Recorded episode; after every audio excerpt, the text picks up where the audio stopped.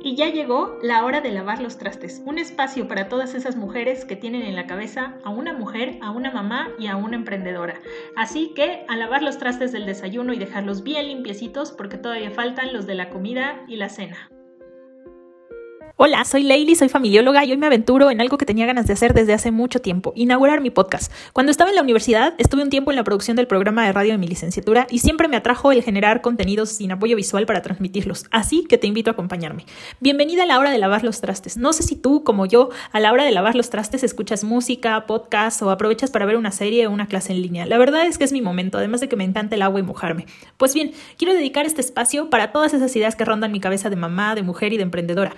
Pienso que cada mujer, cuando nos convertimos en madre, construimos nuestro propio nido como podemos, con lo que tenemos a la mano, con lo que hemos aprendido y con lo que seguimos aprendiendo, pero siempre con el objetivo de vincularnos con nuestros hijos y de satisfacer sus necesidades, de proveerle un lugar lindo para vivir. Y nota mental, contar con el sostén de nuestra red familiar cambia por completo esta tarea.